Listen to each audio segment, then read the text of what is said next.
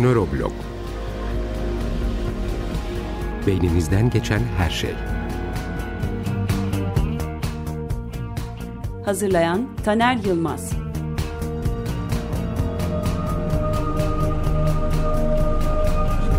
...15 günde bir salı günleri 16'da Açık Radyo'da.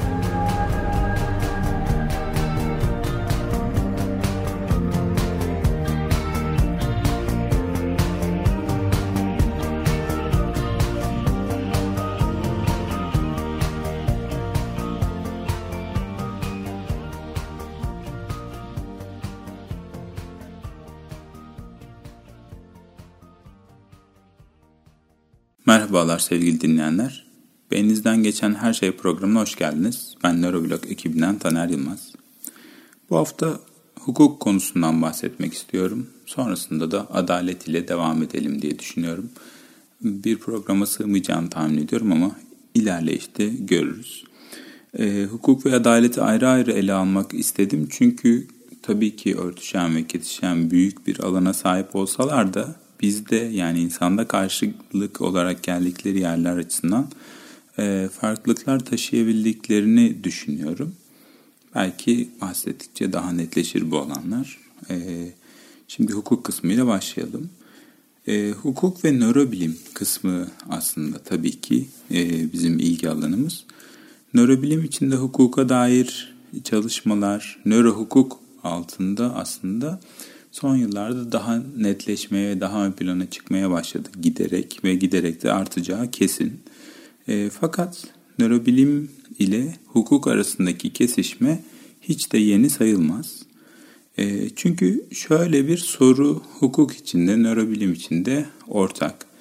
E, karar veren, düşünen, çeşitli eylemlerde bulunan kişinin bu eylemler üzerindeki iradi olarak seçimleri ne boyuttadır?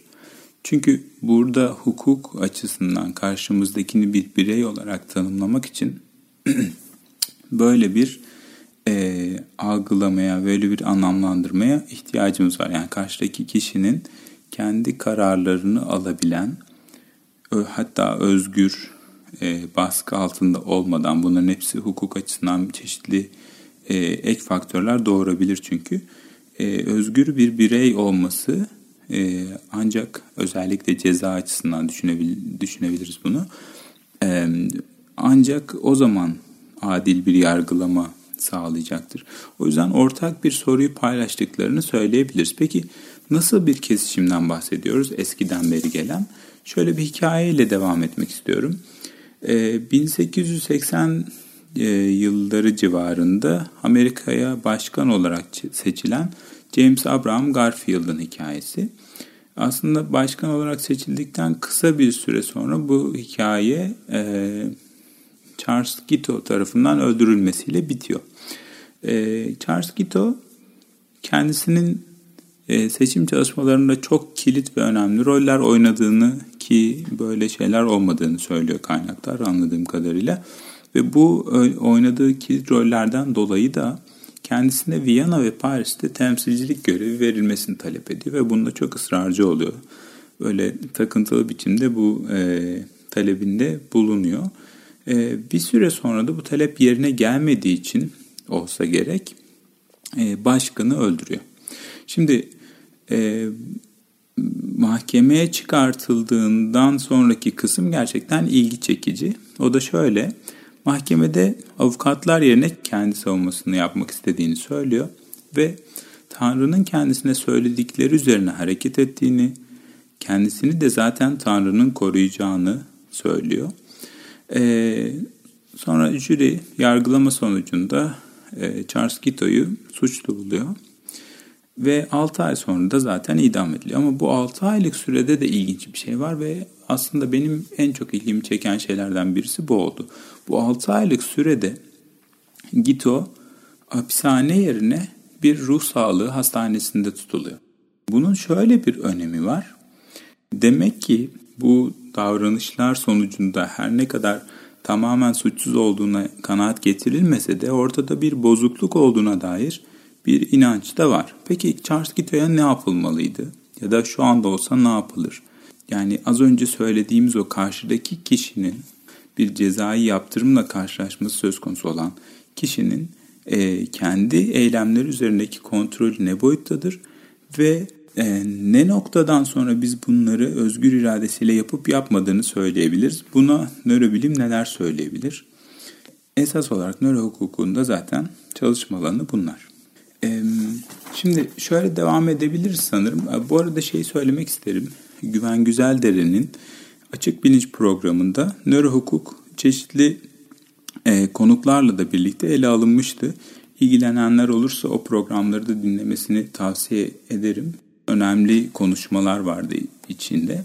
E, ben birazcık daha ilerletmeye de çalışacağım tartışmayı. Şimdi kaldığımız yerden devam edecek olursak, şimdi e, hukuki olanın yerine getirilmesiyle adalet arasındaki ufak bir farka da değinerek gidelim.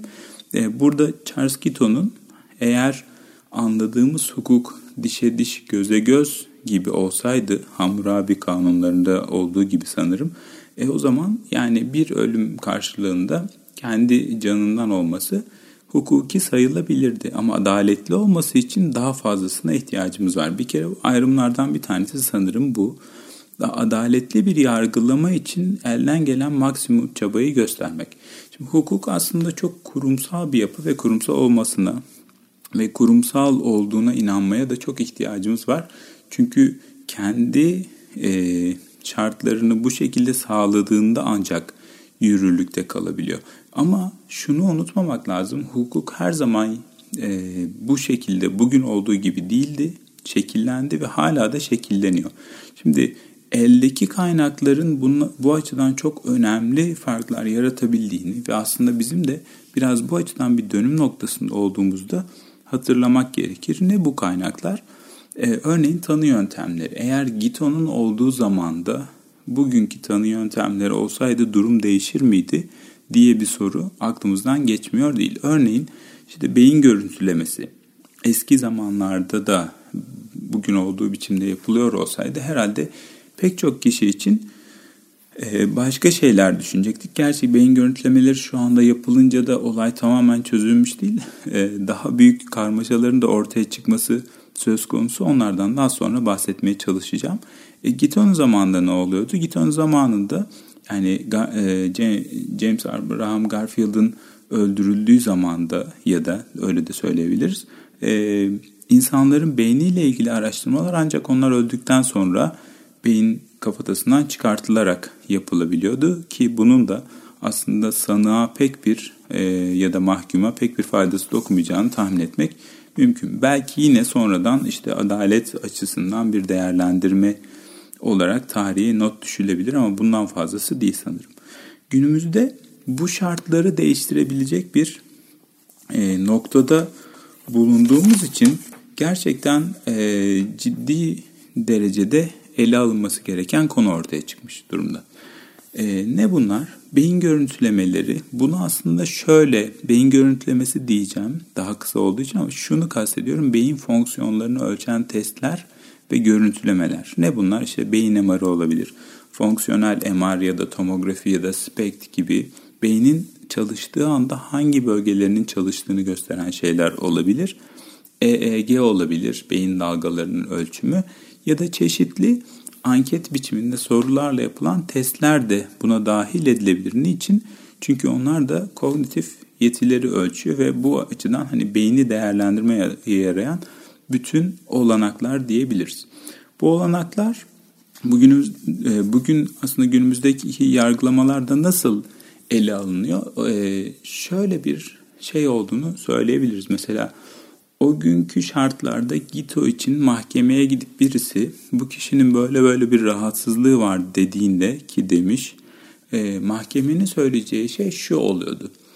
E, öne süreceğiniz e, herhangi bir delil ya da işte suçlu olduğunu düşündüğümüz bu sanığın yargılanmasına dair bir e, detay varsa ve bu bilimsel bir temele dayanan bir önerme ise o zaman bunun bilim camiası tarafından geniş biçimde kabul edilmesi gerekir diyor mahkeme.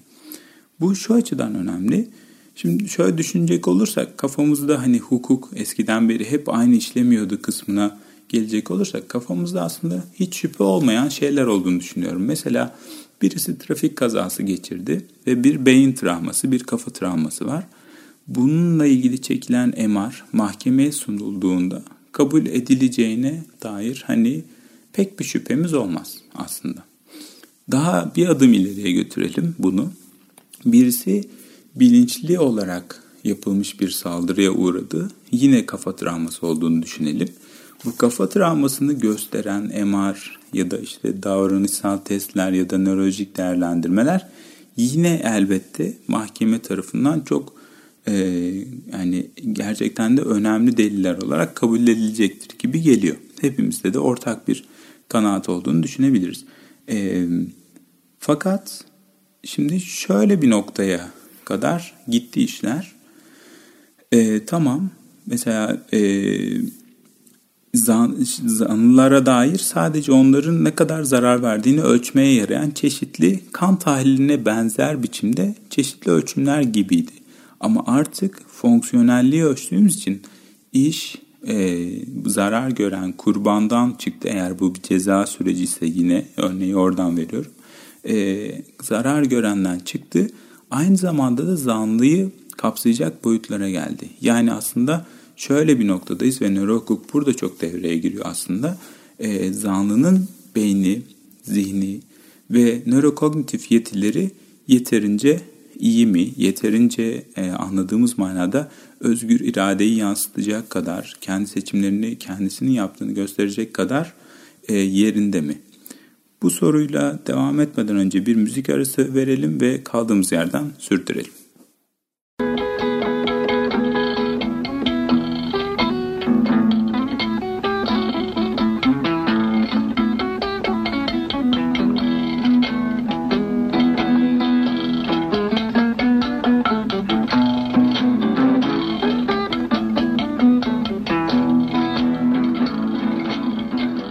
Tekrar merhabalar.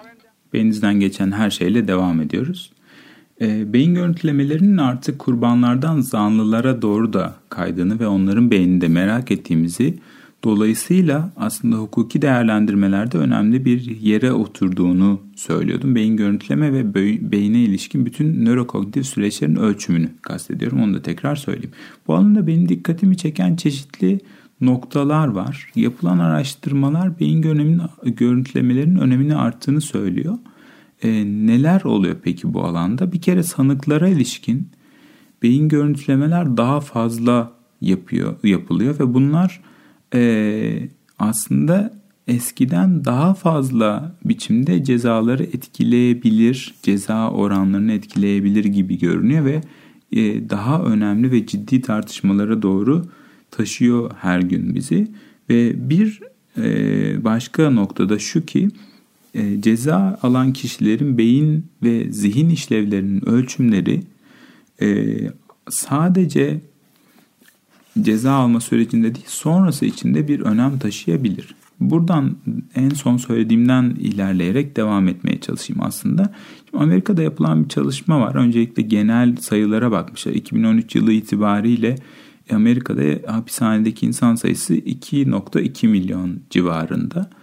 E, bu e, baktıkları gruplar içinde de e, bir çalışmadan bahsediyorum. En büyük kısmı oluşturan e, hapishanedekilerin de olduğu gibi en büyük kısmını şiddet suçları, mala zarar verme ve uyuşturucuya ilişkin konular oluşturuyor. Ee, bir konu daha var. Siyahi ya da Afrika kökenli Amerikalılar diyebiliriz.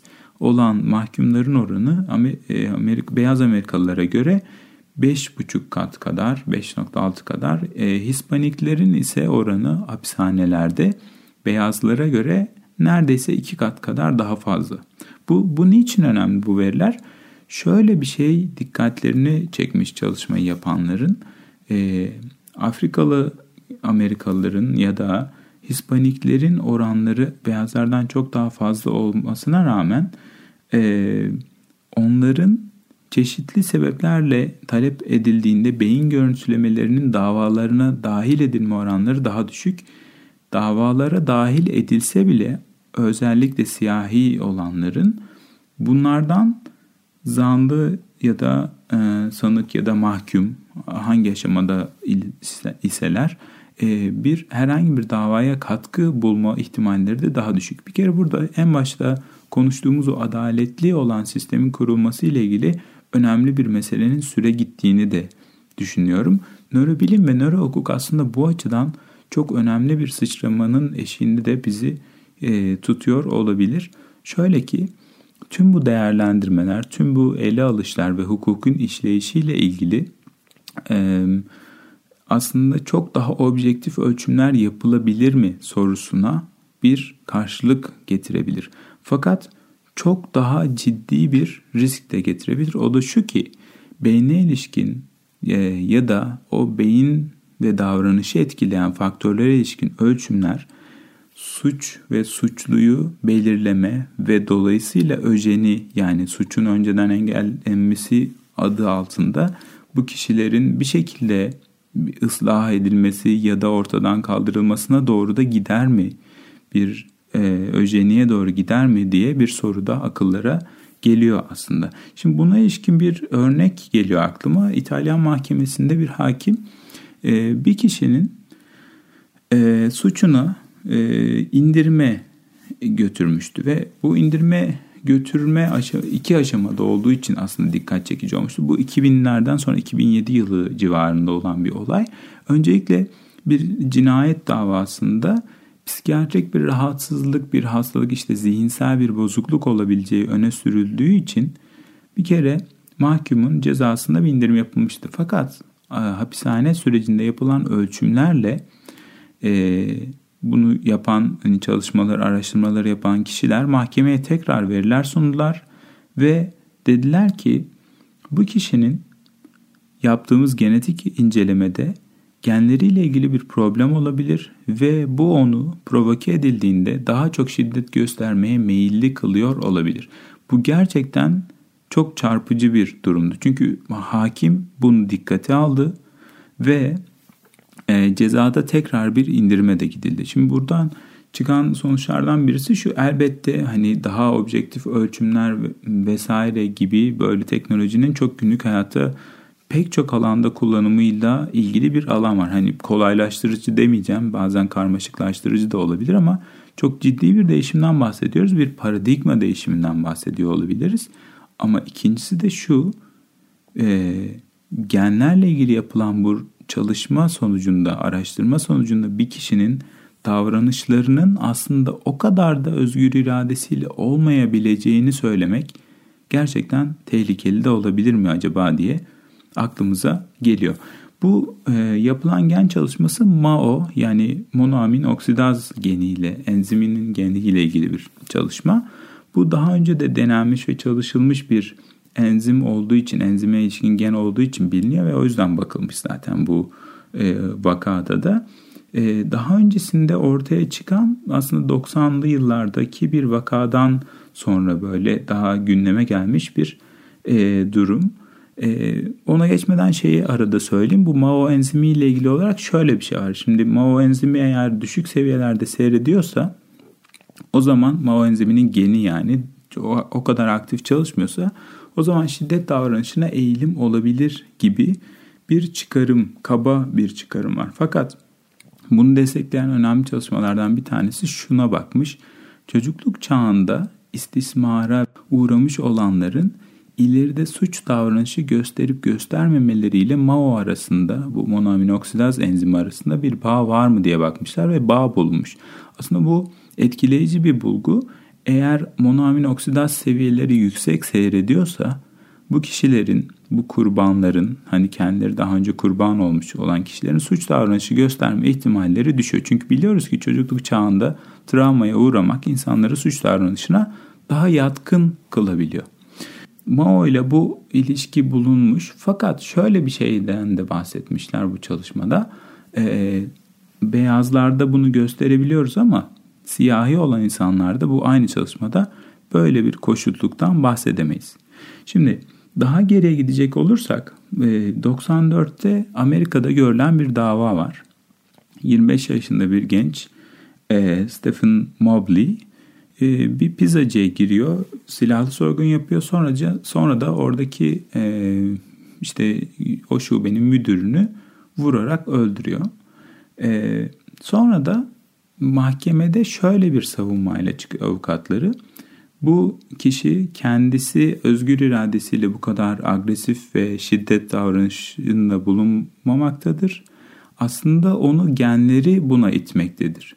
Bu gerçekten gene hani çok tartışılmış ve çok e, e, insanların gündemini de meşgul etmiş ve e, hala da süren bir tartışma.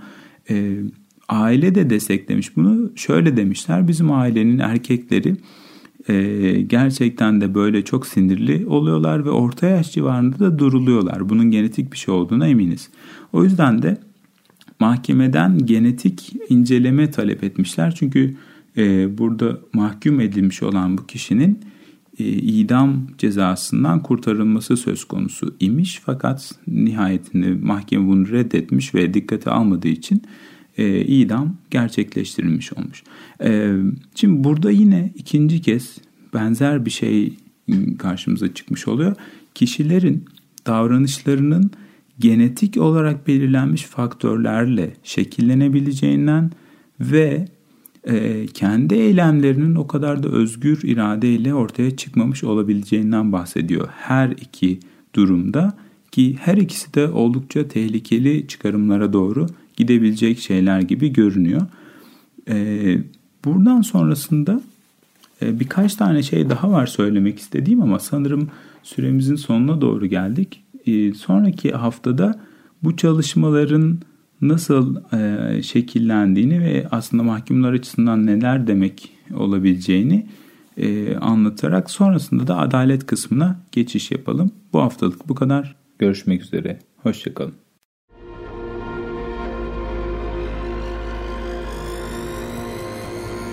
Nöroblog Beyninizden geçen her şey. Hazırlayan Taner Yılmaz.